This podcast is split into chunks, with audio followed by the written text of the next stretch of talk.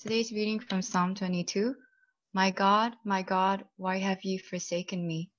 Why are you so far from saving me from the words of my groaning?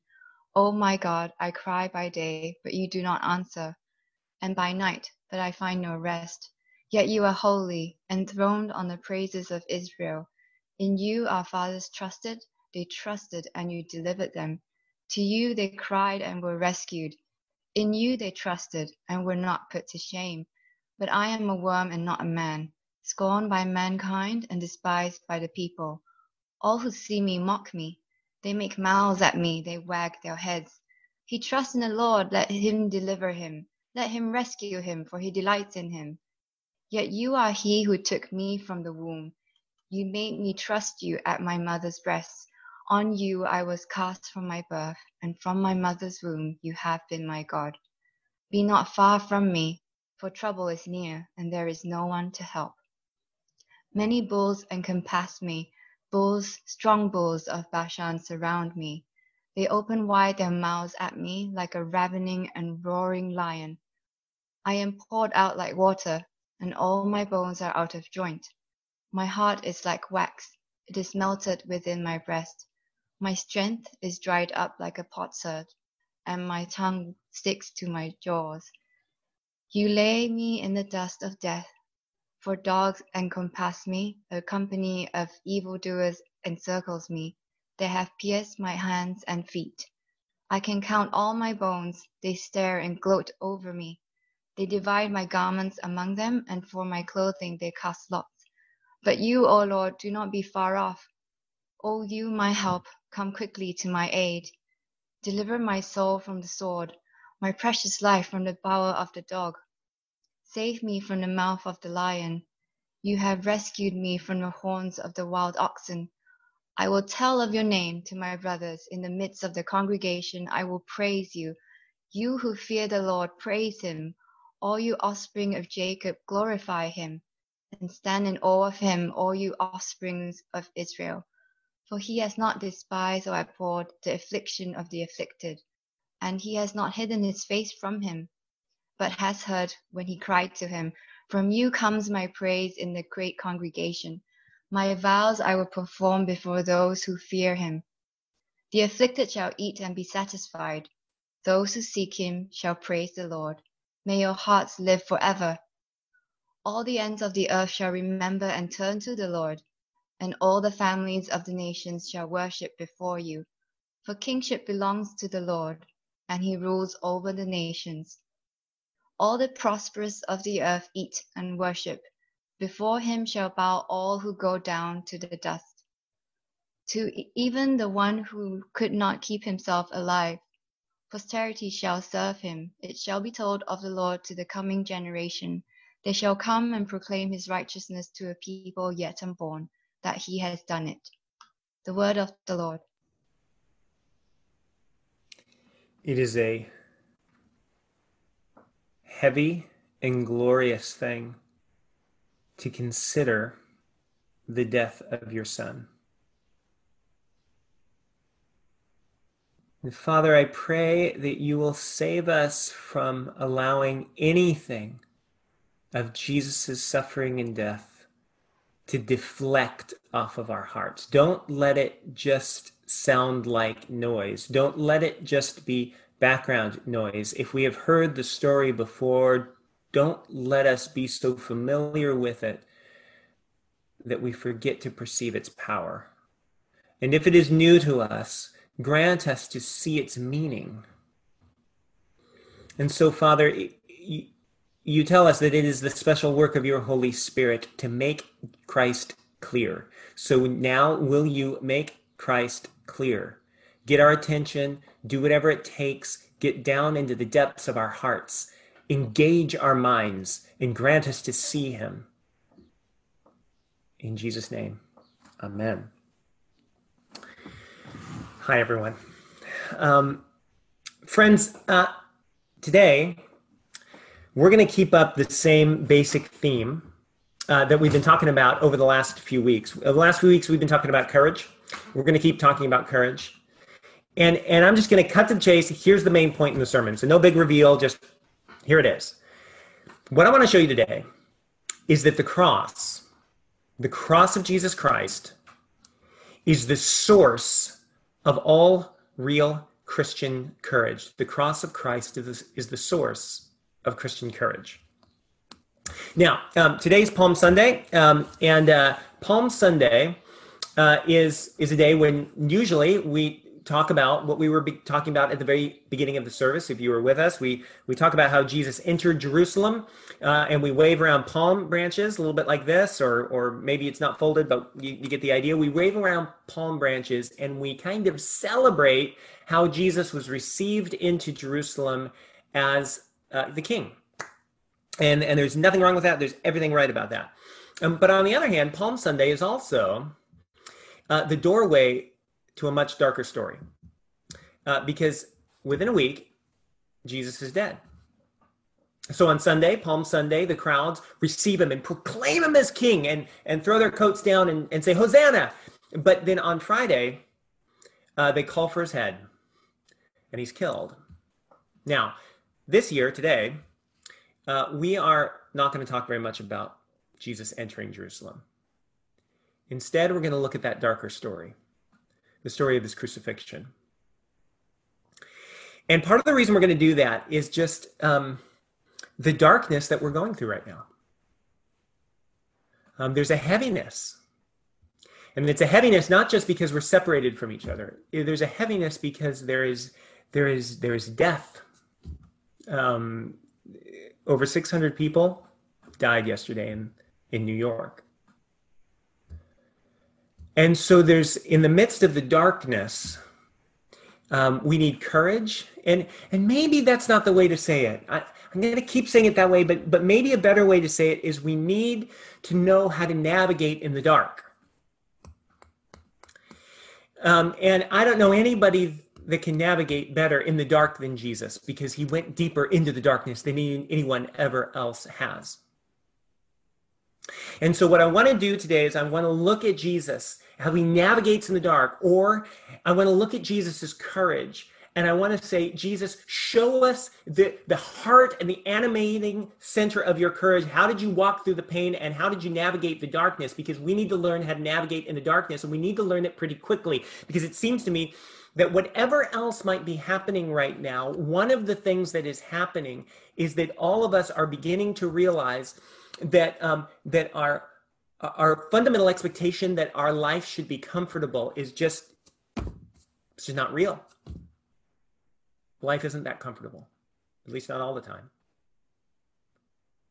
And so we need to kind of retrofit ourselves and try to figure out how to navigate in the dark. And I don't know anybody better than Jesus to do that.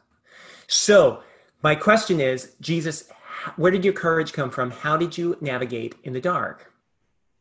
Now, that's my question but it's not obvious how we're going to answer that question. Because um, in order to answer that question somehow we need to get inside the mind of jesus. So it's one thing to look at the exterior circumstances that jesus suffered. That's easy. The gospel showed us that.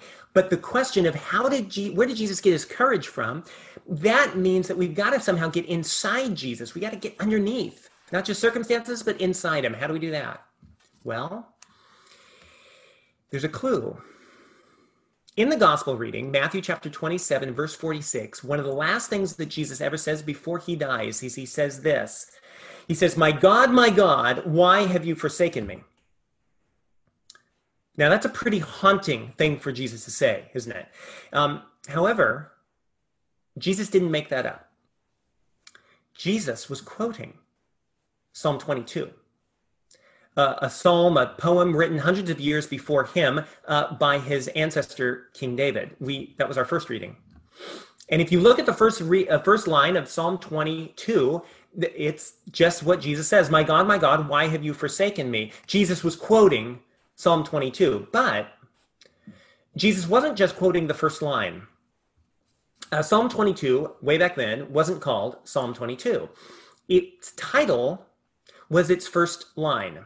That's pretty much how the how the Psalms worked back then. It's a little bit like uh, Amazing Grace. You know the hymn? Amazing Grace is called Amazing Grace because the first line of Amazing Grace is Amazing Grace. Same with Psalm 22.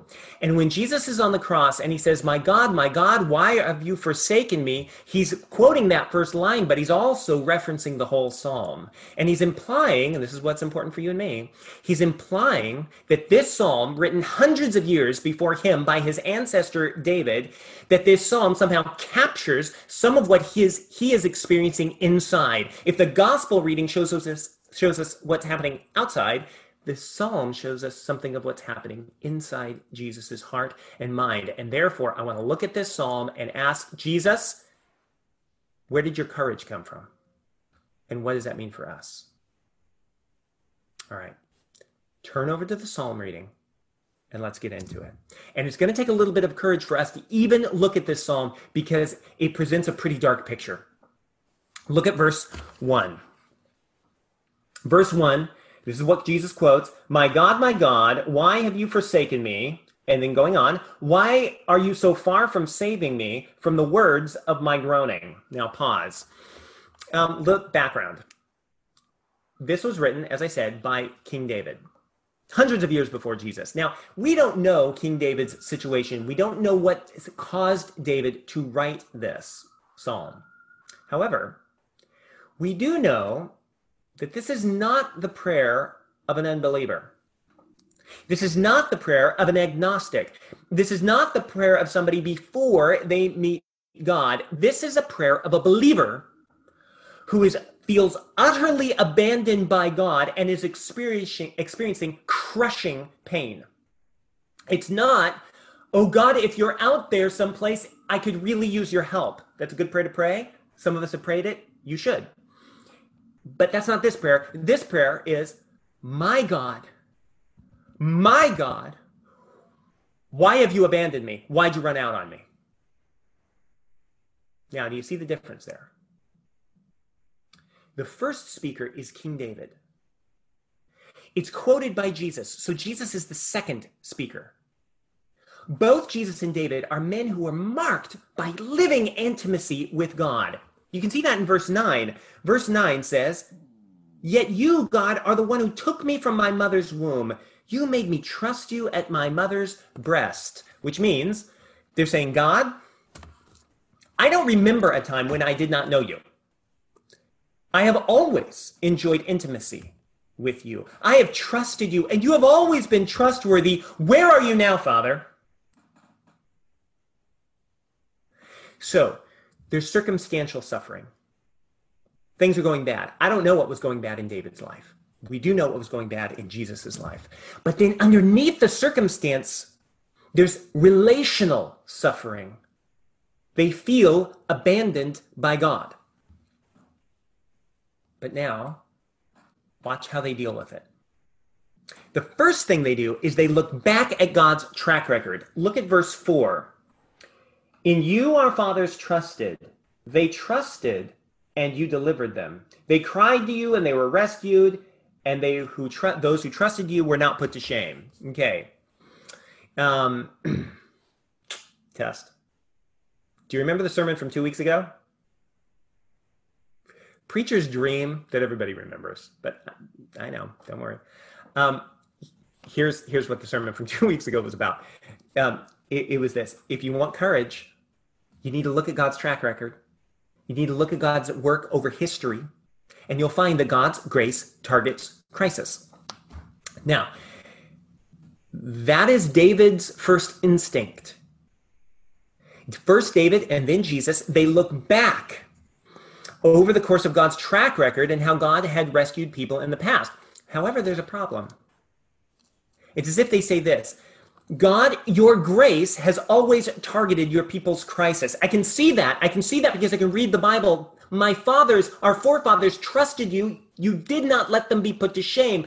But then the psalm, it's like they say this, but wait and look, God, because right now everyone's shaming me. Why isn't it working? I take that from verse 7. Look at it.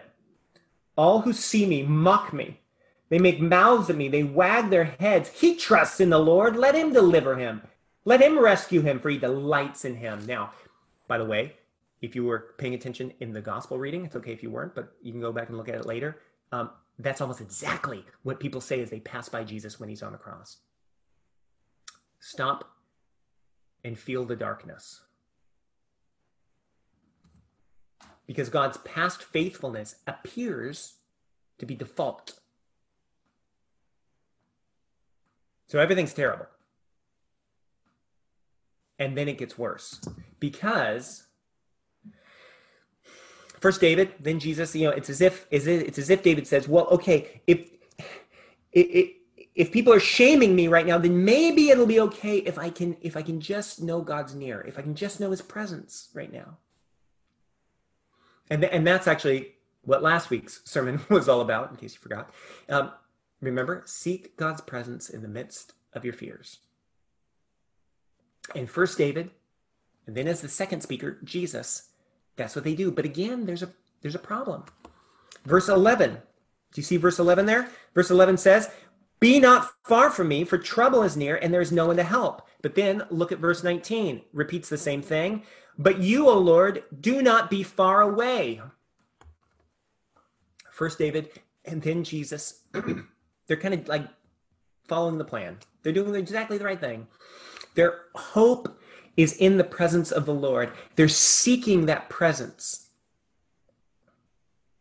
But then, even while they do that, look at what happens between verse 11 and verse 19. It all goes terrible. They're surrounded by enemies, bulls and lions. In that context, those are big, scary things. And in the face of those big, scary things, their body starts to fail. Verse 14, my bones are out of joint. Verse 15, my strength is dried up. Utter exhaustion. And then in the face of that fear, their hearts, their internal life starts to fall apart. My heart melts within me. Verse 14. And then in the midst of that complete vulnerability, the bad guys get them and they pierced my hands and my feet. Verse 16. verse 18, they divide my garments among them. Sound familiar? And the most chilling is verse 15, where first David and then Jesus say to God, You lay me in the dust of death.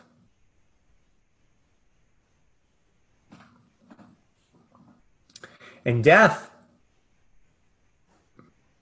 that's the pit of the darkness. You know, in the Bible, um, death, you know, the, the, the, fact that death reigns over our world, right? Like all beautiful things die eventually, if for no other the reason that all those who can see beautiful things eventually die. We're all going to die. And that curse of death in the Bible it, it, it is, is a penalty for our rejection of God, our, our sin. More about that in a minute. In the Bible, death is an image of being cut off from God's presence. And so, as Jesus is meditating on this prayer on the cross, he cries out for God's presence, but then he gets left in the dust of death. He gets cut off from God's presence entirely. Now, for David, uh, this is there's something metaphorical here, right? Um, David couldn't see it yet, I think, but God was going to rescue him. And, and he, he, he doesn't die in this particular crisis. But for Jesus, while he was on the cross, what was metaphorical for David became literal in Jesus' experience. Now, you can't understand the courage of Jesus and how he navigates in the darkness until you see the hell of his suffering. And it's worth remembering, Emmanuel, that Jesus has gone further into pain, deeper into the darkness than any of us ever will. It's one of the reasons we can trust him, even if we don't understand the pain. But that's not enough. Because we still need to see where does Jesus' courage come from in the psalm? Okay, a little bit of context. We get a clue in another part of the Bible, in the book of Hebrews, chapter 12, uh, which is in the New Testament, it says this it was for the joy set before Jesus that he endured the cross. What does that mean? Well, it means something like this Jesus somehow was propelled through his suffering, even in the midst of the darkness, because he knew that God was going to keep his word and bring him somehow to joy. Can we fill that in a little bit? Well, I think Psalm 22 can. Go back to Psalm 22. Do you notice in this psalm that the first half of Psalm 22 is super dark? That's what we've been talking about. The second half of Psalm 22, though, is completely different. It is quivering with joy. And it's a little bit, there's this pendulum swing that happens. Um, not back and forth. It, it just, there's one giant pendulum swing, or better, I think, there's two scenes in Psalm 22. The first scene is about complete suffering. David and then Jesus cut off from God, or apparently so. That first scene then closes. Then another scene opens after verse 21. And the second scene happens after some sort of rescue. And what you see is first David and then Jesus quoting him. They're celebrating. they're saying, God saved me. God rescued me. And if it's this jarring change, scene one that seems hopeless, scene two full of hope because a, a rescue has occurred that we don't really see. Now, just think about David writing this. Somehow, I don't know how, God clearly rescued him. The psalm doesn't tell us how it happened. We just get the darkness before and the party afterwards. But then, as you watch David in this psalm, verse 23 the party begins to grow. So it's not just David that's celebrating God's rescue. Now, more join the party and more join in with that joy. In particular, the whole nation of Israel gathers around David, and the imagery begins to worship and praise God, singing to God because of the rescue that we haven't seen, but that David experienced. We don't see the rescue, we just hear the joy. And then more joined the party. Verse 27 all the nations of the world gather in around Israel, which is gathered around David, and all of them together are praising God for a rescue that we haven't seen. We just hear the joy.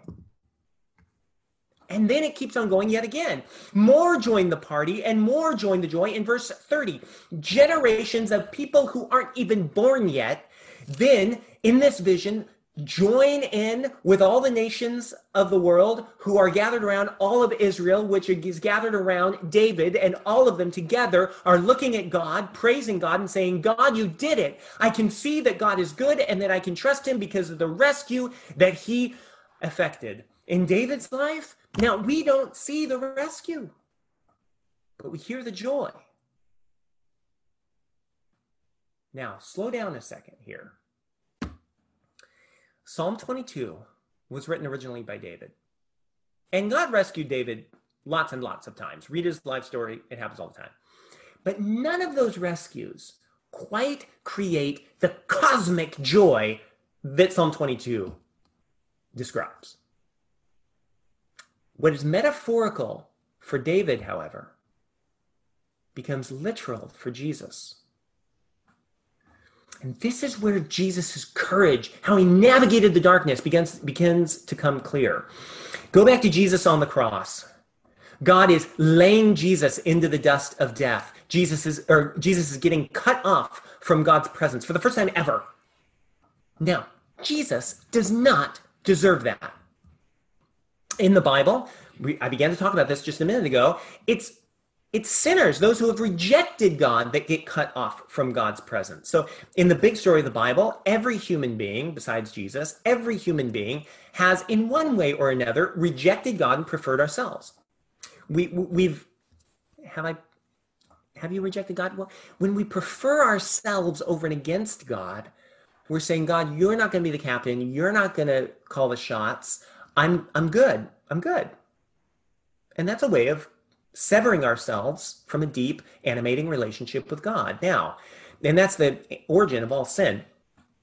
Now, the thing is, in, when we do that, when we prefer ourselves and we reject God and we sort of sever ourselves, we declare independence from God, um, then it makes sense that eventually we will get what we've asked for. We've asked to be independent of God, and therefore we deserve to be cut off from God forever. But Jesus didn't do that. Jesus never rejected God. Jesus never preferred himself over and against God. But nevertheless, when he's dying upon the cross, he's getting not what he deserved, he's getting what we deserve. And the question is, why in the world would Jesus go, stand for this? Why would he consent to it? Because he did. He volunteered for the job. Well, here's part of why as Jesus was experiencing the hell of Psalm 22, he was also trusting God for the joy of Psalm 22.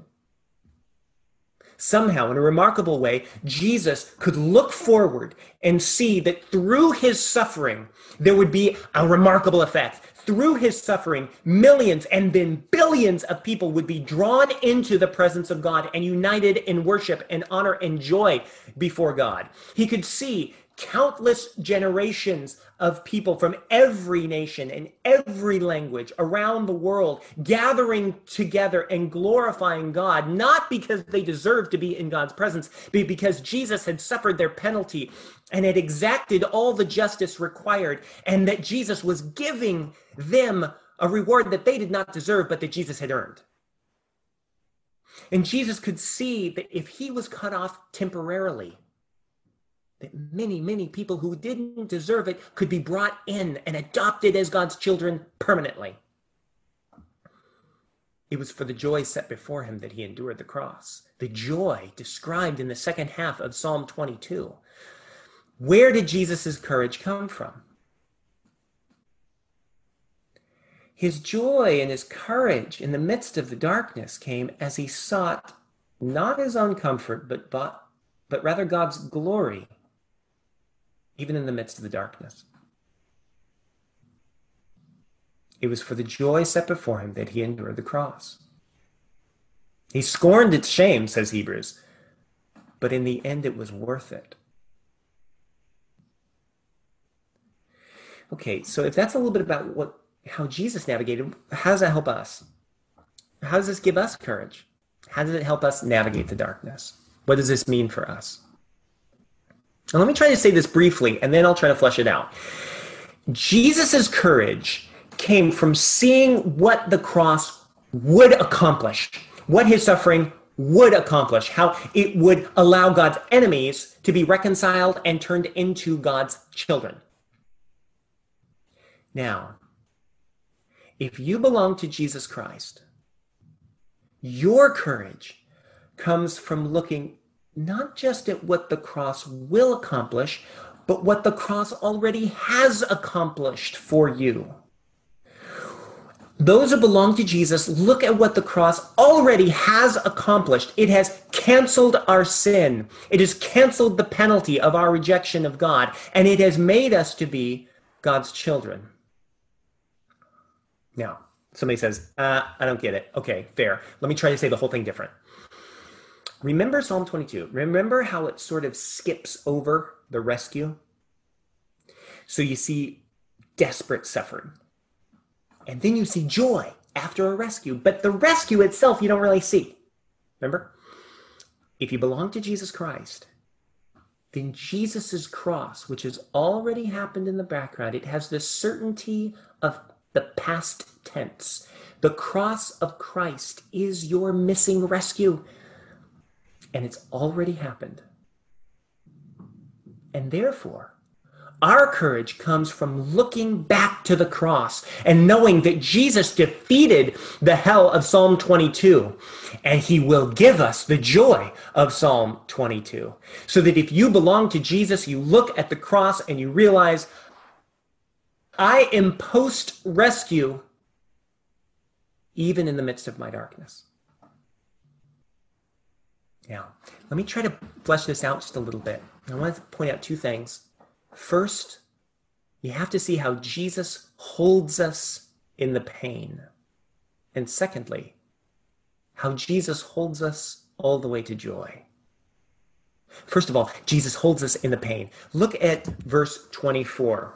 Verse 24 says, For he has not despised or abhorred the affliction of the afflicted. He hasn't hidden his face, but has heard when he cried out. Now, Emmanuel, I know some of us are in real pain right now. Huge questions, personal grief, darkness and for some of us, it's getting darker the longer we're alone. And when you're in the darkness, it can feel like God's not there, or that God has checked out, or that God has failed. And there's something in us that screams out, verse 1 My God, my God, why have you forsaken me? Why? What is the meaning of this? How could there possibly be meaning in the midst of this teeth grinding pain? And don't don't imagine that I'm going to sit here and try to say, oh, well, I, listen, I'll tell you what the meaning of everything. I'm not going to tell you that. I don't know what you're going through. I don't feel what you're feeling. And I don't claim to, and I wouldn't dream to. But I do know somebody who knows. I do know somebody who's been there. You look at Jesus and you see that Jesus knows all about whatever suffering you're particularly going through. He's there. He's cried out that prayer, that prayer, my God, my God, why have you forsaken me? And he was laid in the dust of death, and he was laid in it literally. Now, do you think he has lost his compassion for you? Do you think having experienced your darkness, that he's somehow cold to you? He does not despise your affliction. He wants to look at you and he says, I don't despise your affliction. I've tasted it. Even deeper than you have. Jesus says, I went all the way down into the midst of the darkness so that your affliction won't win in the end. you know in the gospel of john jesus is talking he, he's imagining he, he's saying that he's the shepherd and he's imagining that all those who belong to him are his sheep. And he says no one snatches my sheep out of my hand. No one does. Jesus has a vice grip which means jesus holds you through the cross he holds you even when you can't hold yourself and even when you can't feel him holding you and as he holds you in his pain as he holds you in your pain he wants to show you his face. Verse, verse 24, look at it. He wants to show you his face, and he's listening to you. He wants you to know his presence. Jesus was cut off from God's presence so that you'll never be cut off from his presence. And he will lead you as you look at his face. He will lead you to joy, even if it seems like that's impossible right now. He will lead you to the joy of worshiping him. And that may sound like talk coming from me, but it doesn't sound like talk when it's in the voice of Jesus. And there's a lot of people, countless millions, who's described in Psalm 22, who will be able to say from generation after generation after generation that he has done it. That's the last line in Psalm 22. And let me tell you the story of one, just, just a little story. A few days ago, right before evening prayer, I got a call Thankfully, Clint led, led evening prayer because I had to take this call because it was from somebody who I'd been wanting to talk to for weeks. And it's a man who's in jail. And, and we try to talk as much as we can. But I hadn't talked to him for months and months because he had been in solitary confinement, partially for his own safety. Um, you know, and we're, we're self isolated with Netflix. You know, Solitary confinement's a different thing. And I got to talk to him the other day and I said, How, are, how have you been? How have you been? And you know what he said? He said, Jim, I went into solitary confinement. I went into the hole, and Jesus was there. And Jesus has changed my life. And I knew Jesus' presence there in the hole now, I can't make that up. That's not what I thought he was going to say. And he says it because he's one of the countless billions of people whom Jesus purchased through his death on the cross and whom Psalm 22 describes the people who are gathered to Christ and know eternal joy through the rescue of Christ's cross. Now, that is a man who knows some courage and how to navigate the darkness, and he's learned from the best. He's learned from Jesus. Because Jesus went down into the deepest darkness, deeper than we will ever know, so that the darkness will not win in the end. And so, if you're a Christian, if you belong to Jesus Christ, then listen. Jesus has not promised a comfortable life. Please stop believing he has. There will be times where you will pray the first part of Psalm 22 My God, my God, why have you forsaken me? Where are you, Father? But when you're there, if you belong to Jesus, then you need to go to the second half of Psalm 22. And you need to look at that joy. That's your future. And then go from there to the face of Jesus Christ. Look at his face.